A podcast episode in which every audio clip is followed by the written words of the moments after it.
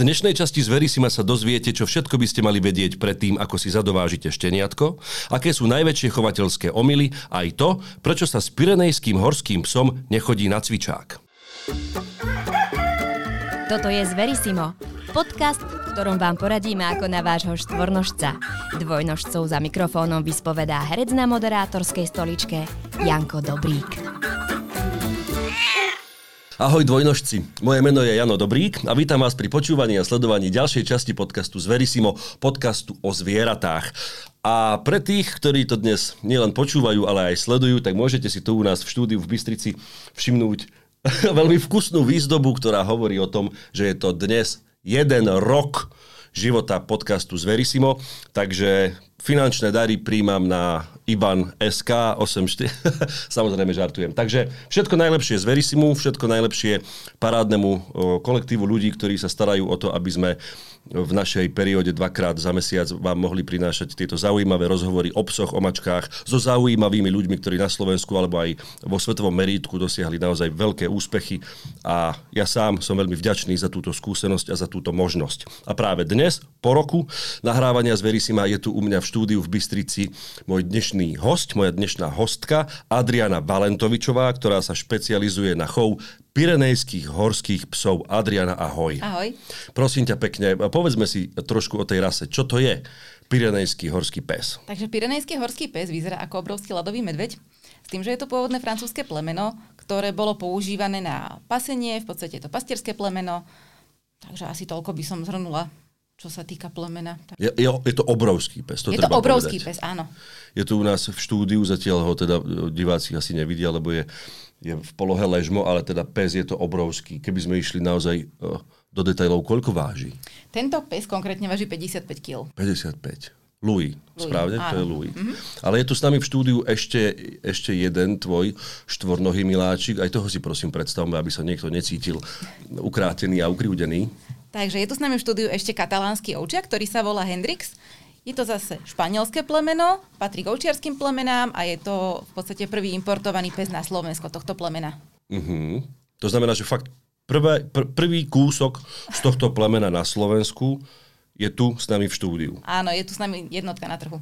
A stále je jediný na Slovensku? Nie, už nie je jediný, priviezla som k nemu ešte sučku pred Vianocami, takže už sú tu dvaja.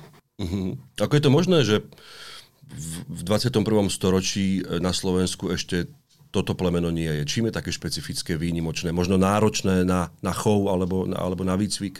Ono v podstate náročné nie je. Uh, Zachovalo sa z neho už aj v Španielsku trošku menej jedincov, keďže Španieli uh, v istom období začali prehodnocovať svoje bývanie na vidieku a začali sa stiahovať do miest, tak toto plemeno takmer vymrelo. Mm-hmm. Ale teda podarilo sa ho zachrániť um, s tým, že na Slovensku pravdepodobne tieto pirenejské plemena neboli až tak známe. Sama som nevedela teda, že importujem prvého jedinca. Dozvedela som sa to v podstate až z plemennej knihy zo zápisu.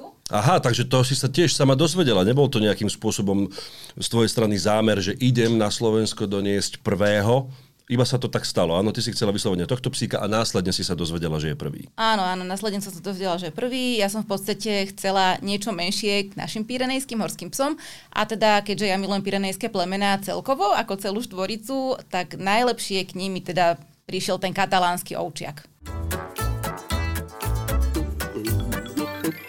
No, naša dnešná téma má názov Vitaj doma.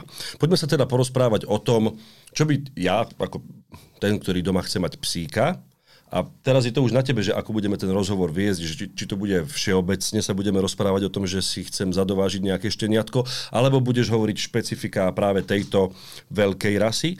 Čo by som ja teda mal vedieť, že vítaj doma, idem si, idem si k sebe do bytu alebo do domu doviesť psíka. Keby som to asi všeobecne, lebo... Poďme na to. Dobre, čiže čo sa týka zadováženia si šteniatka. V prvom rade uh, by som asi každému odporúčila zvážiť si svoje schopnosti a možnosti. Keďže každý sme nejaký iný, každý je inak aktívny, uh, v podstate každý má iné záujmy, treba si k tomu asi našpecifikovať aj toho psa. Uh-huh. Keď žijem niekde v dome a mám k dispozícii veľký pozemok, môže to byť aj psík väčší. Pokiaľ som v byte, už moc tie veľké a obrovské plemená Skôr by som tam asi išla do nejakého menšieho plemena, ktoré v tom byte nebude až tak nejako priestorovo zviazané. Tým pádom predpokladám, prepáč, že ti do toho skáčem, že ty bývaš v dome. Áno, máme v dome. Čiže um, podľa toho teda, ako je ten človek, aj čo sa týka aktivít, vyberiem si, keď som športovo založený, vyberiem si športovo založeného psa, ktorý teda bude so mnou buď behať, alebo teda robiť nejaký dog trekking, alebo nejaké psie športy, ktoré mňa zaujímajú, ktoré teda budú aj baviť jeho. Pokiaľ som trošku lenivejší, tak samozrejme, že si nevyberiem moc aktívneho psa, aby sa ten pes so mnou nenudil. Uh-huh. Čiže asi, asi naozaj by sa každý mal zamyslieť nad tým, že čo by jemu vyhovovalo, aby ten pes teda s ním žil. Pretože to štenia s nami žije potom už celý život a v podstate my sme zodpovední za ten jeho život, ako bude vyzerať, čo sa mu stane, či zle alebo dobre. Takže v podstate by som to asi špecifikovala nejako tak. No a keď si na základe tohto vyberiem rasu, čo ďalej? Bazoš, útulok, tak ono závisí od toho, akú, či vlastne chcem nejakú špecifickú rasu, alebo chcem len tak parťáka. Pokiaľ chcem nejakú špecifickú rasu, určite sa orientujem na chovateľov, ktorí majú šteniatka s preukazom pôvodu. Pokiaľ chcem len nejakého orieška a parťáka do nepohody, tak idem do útulku. Uh-huh. A tam už si vyberiem podľa toho, či je strapatý, malý, veľký, nohatý. Proste čo sa mi páči a čo sa mi hodí. Ty si teda chovateľ tejto, tejto rasy. Ja som chovateľka tejto rasy, áno. Čiže v podstate tiež, keď k nám volajú záujemci, veľmi, ale veľmi uh, ich uh, preklepávam, teda dávam mi teda rôzne otázky, ktoré ja potrebujem o nich vedieť. Ono to nie je len o tom, že ten človek zavolá mne a on chce psa a tak ho aj dostane. Proste nie. Ja 80% ľuďom poviem, že tento pes pre vás nie je vhodný. Pretože oni síce vidia krásneho psa, áno, aj mne sa toto plemeno páči, lebo väčšina ľudí, ktorí vidia na ulici, je, ja by som takého psa chcel, áno, ale 80% na ňo nemá podmienky alebo nervy. Uh-huh. Čiže ono naozaj treba mať aj to psychické nastavenie na toho psa, keď chce mať, dajme tomu pani, krásny záhon s neviem akými kvetmi a, a trávnik, proste s tým sa môže rozlúčiť. Ale to mhm. pri akomkoľvek psovi, nielen teda pri Pirenejcovi, to môže spraviť hociaký pes. A keď mi niekto začne tvrdiť, ale ten náš predtým to nerobil, no dobre, ale čo keď toto ešte nespraví? Čo bude potom?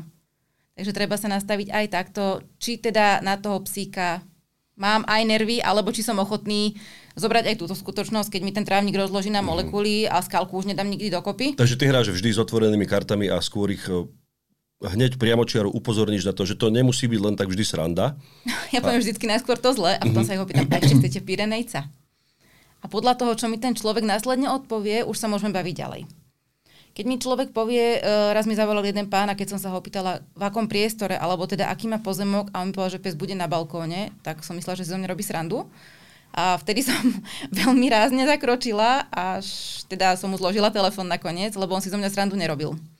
Čiže keď si predstavíme za tejto veľkosti a balkón metra polkrát meter, tak akože to v žiadnom Ako to vôbec niekomu môže napadnúť? Prečo si niekto vôbec trúfa tento nápad považovať za dobrý?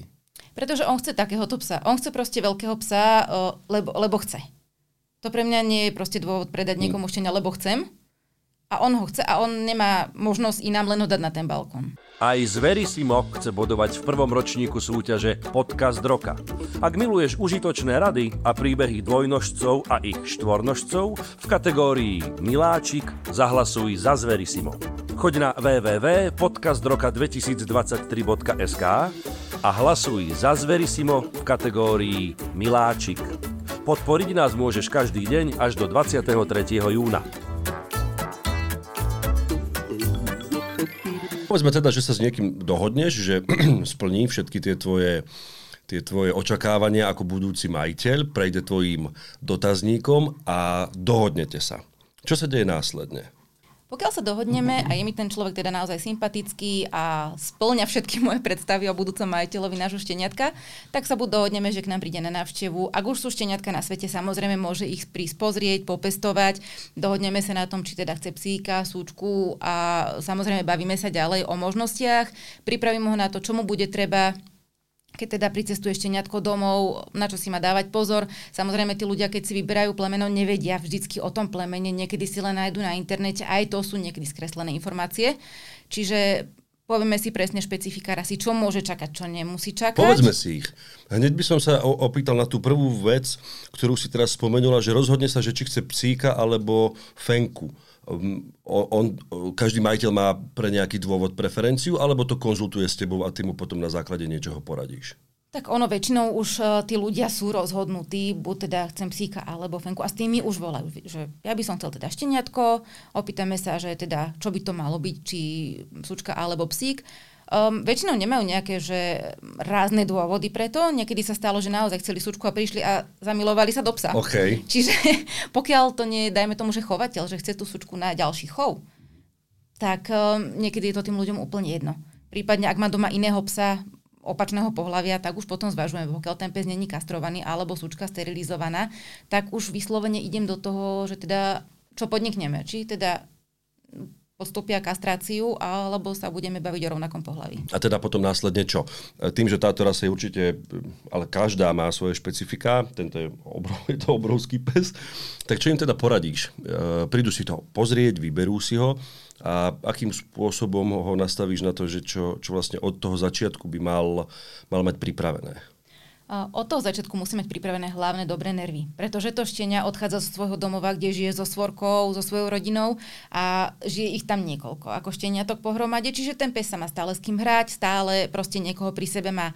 Pokiaľ on nemá doma ďalšie zvieratko, s ktorým by teda to šteniatko nažívalo, alebo proste niekoho, kto s ním bude stále, musí sa naozaj pripraviť na to, že aspoň ten týždeň dovolenky alebo tri dní nejako si zobrať k tomu šteniatku, aby sa ono udomácnilo. Pretože ono ide z úplne iného prostredia, ide cudzím ľuďom v podstate pre neho. Čiže musí sa tam nejako zabývať, musí sa zžiť s tým, že kde som, čo som, pretože pre neho to všetko nové a aj tí ľudia sú pre neho noví. Ono ich možno uvidí predtým raz alebo dva razy v živote, ale nemá šancu si ich mm-hmm. zapamätať a nemá šancu to šteniatko pochopiť, že toto je moja nová rodina a teraz ja budem s nimi žiť.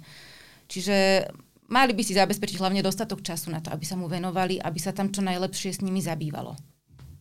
A kedy je najlepší, najlepší čas, najlepší vek toho šteniatka, aby opustilo svoju mamu a išlo do svojej novej rodiny? Od nás odchádzajú šteniatka, keď idú tuto na Slovensko, tak odchádzajú v 9. týždni. Skôr určite nie. Niekde som pozerala, že proste odstavia v šiestom týždni šteniata. To, to je strašne skoro. Proste tá, tá fenka ich vtedy odstaví od materského mlieka, musia sa dokrmovať, ale oni sa potrebujú od tej mamy ešte aj niečo naučiť.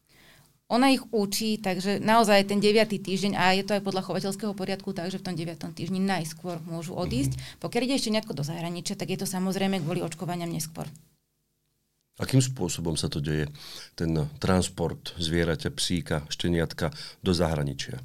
Čo sa týka zahraničia, o, väčšinou teda k nám si záujemci prišli pre šteniatko autom. Uh-huh. A jeden šved chcel prísť vlakom, ale to by bolo veľmi vtipné s takýmto šteniaťom ísť vlakom, tak som ich prehovedla, prišli autom. Čiže prídu, naložíme im celú výbavu, naložíme šteniatko, povieme si ešte k tomu, čo treba, aby nezabudli. Samozrejme dostávajú manuál, až by náhodou niečo nebolo jasné, tak majú manuál, samozrejme môžu volať, písať, mailovať, faxovať všetko, ale dostanú k šteniatku papiere s tým, že teda majú všetko vysvetlené, pokiaľ by niečo nebolo jasné, hoci kedy sa môžu ozvať samozrejme. Uh-huh. Čiže následne teda naložia šteniatko a idú do Aký je ten pomer toho, že e, šteniatka od teba ostávajú na Slovensko, na Slovensku a idú niekam do zahraničia? Mm, ťažko povedať, ono to je vrch od vrhu, lebo v podstate Niekedy je záujem zo Slovenska väčší ako, ako z iných štátov, ale prípadne môže to byť aj preto, že ten záujem sa zo Slovenska napríklad mi viacej sadne ako ten zahraničný a som s ním viacej istá, že áno, toto je tá pravá rodina pre moje štenia. Okay. Čiže pokiaľ je to tak naopak, tak samozrejme teda zvolím druhého záujemcu. A vieš aj štatisticky plus minus povedať, koľko tvojich šteniatok je momentálne na Slovensku? 70%. A to je koľko? Počet. Takže odchovali sme 27 šteniat, skôr asi koľko v zahraničí. A... Tak, ale to, to mi stačí, že 27 tak. ste odchovali Hej, a väčšina z nich, drvivá väčšina z nich ostala mm-hmm. na mhm. Slovensku.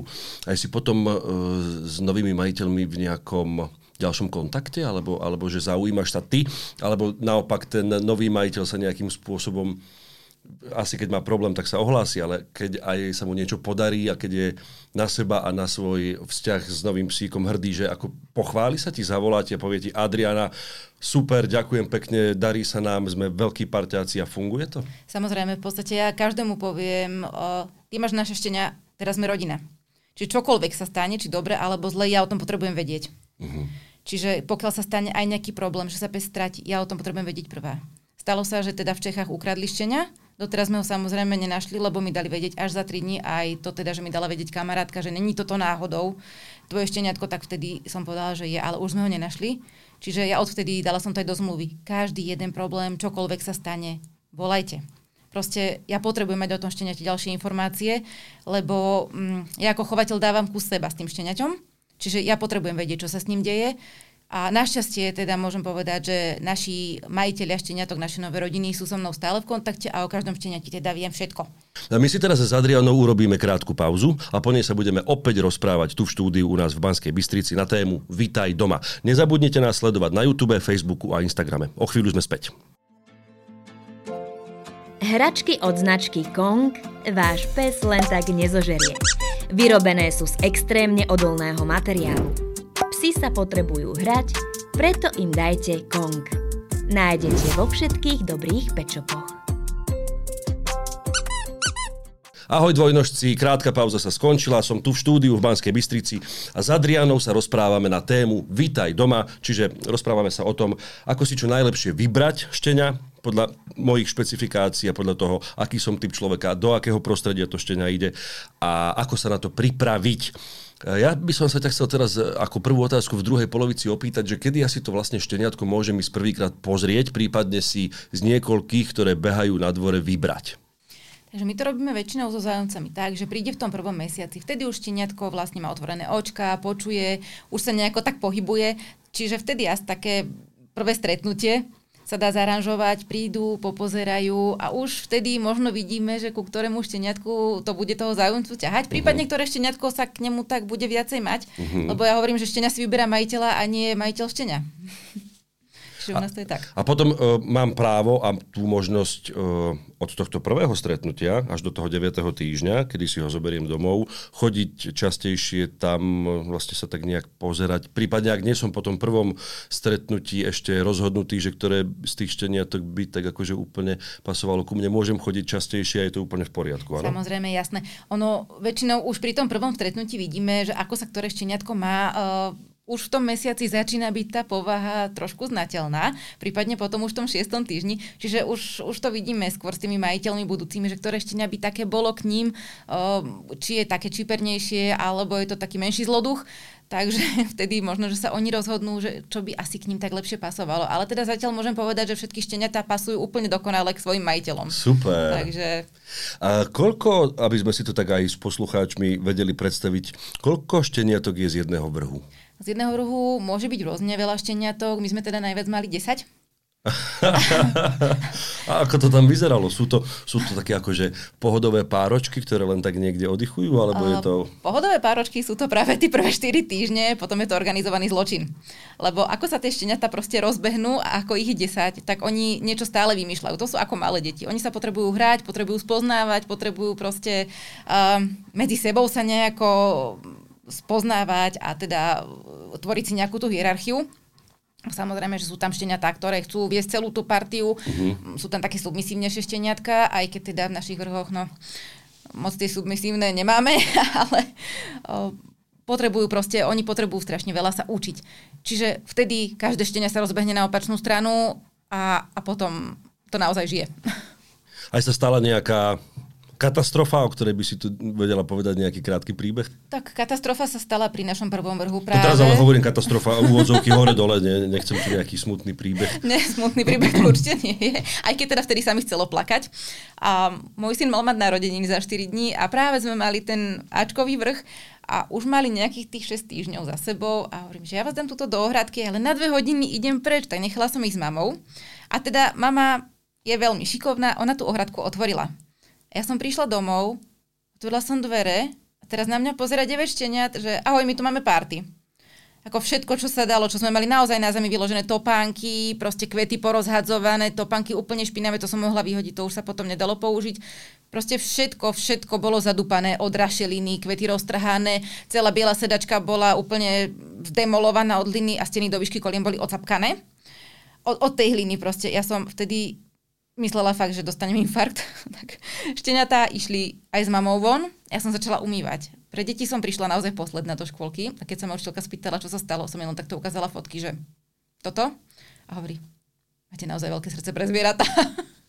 to bola naozaj taká, že menšia katastrofa, ale tak prežili sme to. Um, šteniatka sa tešili, ja už potom v podstate tiež. Čiže...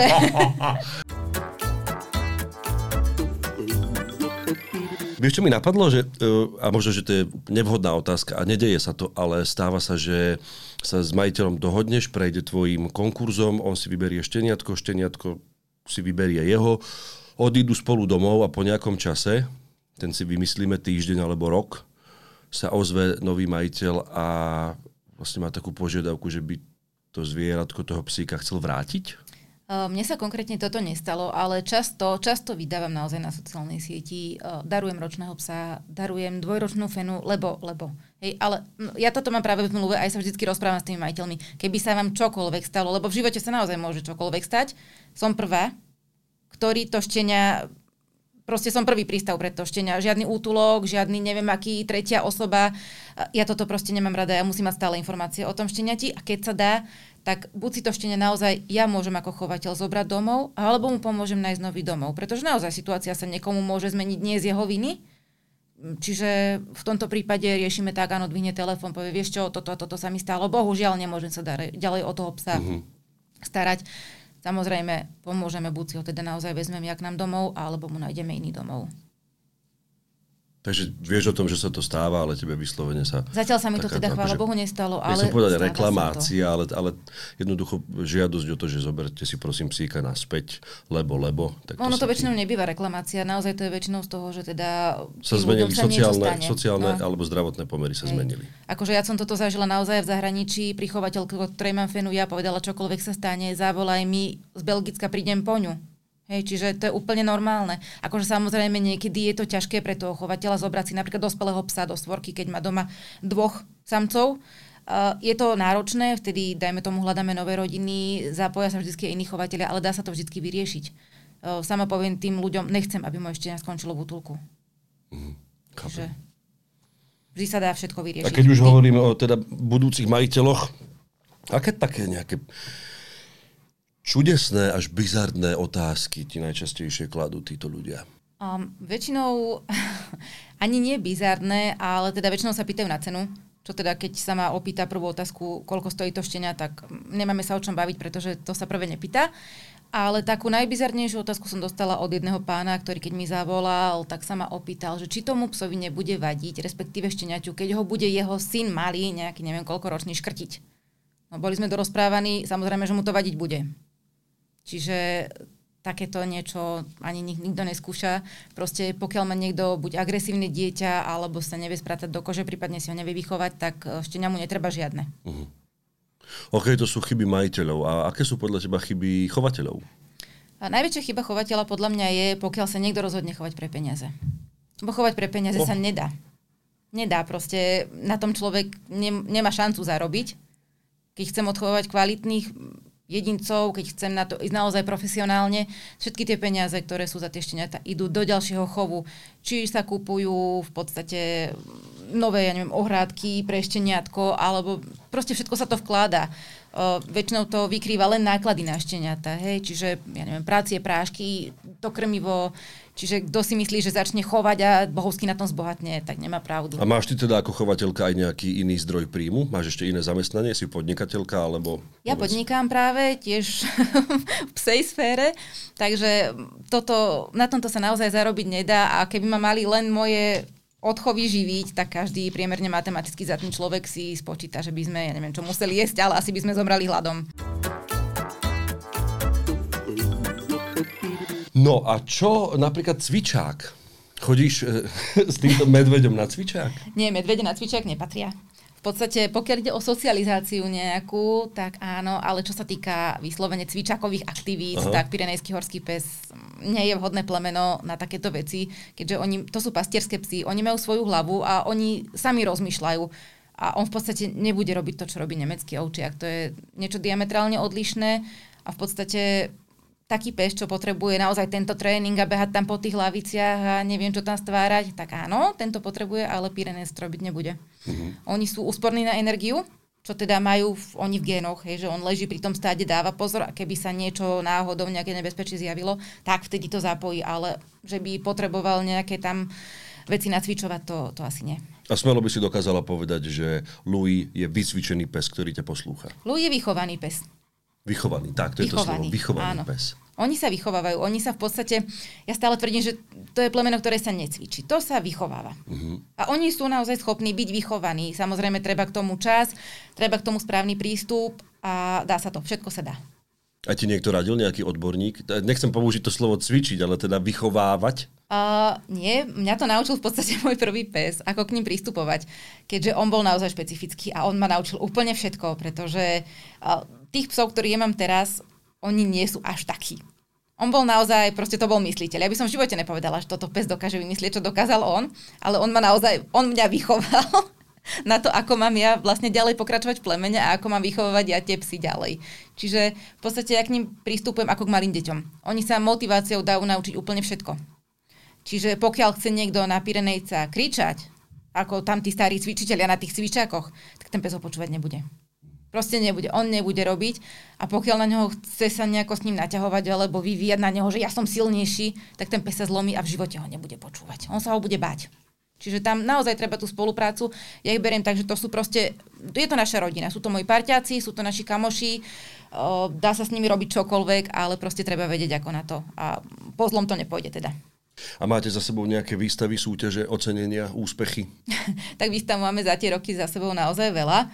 Uh, dá sa povedať, že sme výstavne úspešní. Chvál sa, chvál sa, na to sme tu, smelo. Takže v podstate rada chodím na výstavy, lebo e, ja hlavne sa chodím stretávať s kamarátmi, hej? Čiže my tam chodíme preto. Ale tak samozrejme, že keď človek vyhrá, tak ho to poteší. Mm-hmm. To nemôže povedať nikto, že aha, ja tam, ja tam nerád chodím, lebo ono poteší tá výhra a vie aj, poteší o to viac, keď je napríklad špecifický rozhodca, že teda je to špecialista na to plemeno a vie mi to o tom psovi povedať naozaj, že vieš čo, toto má dobre, toto má zle. Ja to berem, lebo ja viem, čo ten pes má zle, žiadny pes nie je dokonalý, čiže na to by sa naozaj ľudia, ktorí idú na výstavu aj prvýkrát napríklad s Pirenejcom alebo s hociakým iným som, nemali by sa urážať, lebo je jasné, že toho psa všetci milujú, aj najkrajší, najlepší, ale keď špecialista na plemeno povie, vieš čo, toto má zle, tak ono to väčšinou zle aj je ale to nevadí, lebo žiadny pes nie je dokonalý. Hej, on, to, že má jedno zlé, to nevadí. On má milión vecí dobrých. Uh-huh. Čiže aj z toho dôvodu ja rada chodím na tie výstavy, že teda človek sa aj niečo nové dozvie, aj sa niečo nové naučí a teda väčšinou rozhodcov tu máme príjemných, aj zahraničných, aj našich, takže niečoho sa báť. A na výstavy chodíš aj do zahraničia, či iba na Slovensku? Chodíme tak najďalej do Čiech. Ja som není zrovna typ, ktorý by vymetal zahraničné výstavy. Nevidím v tom nejaký význam extra veľký. Čiže my ideme sem, tuto vieme, že stretneme tých našich ľudí, mm-hmm. pokecáme a zase niečo nové budeme vedieť a zahraniční rozhodcovia v podstate prídu sem, čiže um, my do tých Čiech tak najďalej asi. Mm-hmm. No blíži sa nám leto, aké máte plány na leto? Aké máme plány? Absolvovať dve výstavy, bez toho, aby sme zhoreli. A v podstate oddych. Oddych. Oni sú v lete nemoc aktívni, čiže sú huňatí, je to veľký pes, čiže oni si vykopú nejakú na dvore svoju jamu v záhradke a tam sa budú chladiť, uh, prípadne porozháňajú trošku drozdov po záhrade. Hm. Takže budeme oddychovať. Tak nech vám to vyjde. Všetky vaše plány, oddychy, buďte zdraví, buďte šťastní a ďakujeme veľmi pekne za účasť u nás v Zverisime. Ahojte. Ahoj, ďakujem za pozvanie. Zverisimo vám prináša Farmakopola, veterinárna distribučná spoločnosť. Farmakopola pomáha tým, ktorí sa starajú o spokojný život našich miláčikov.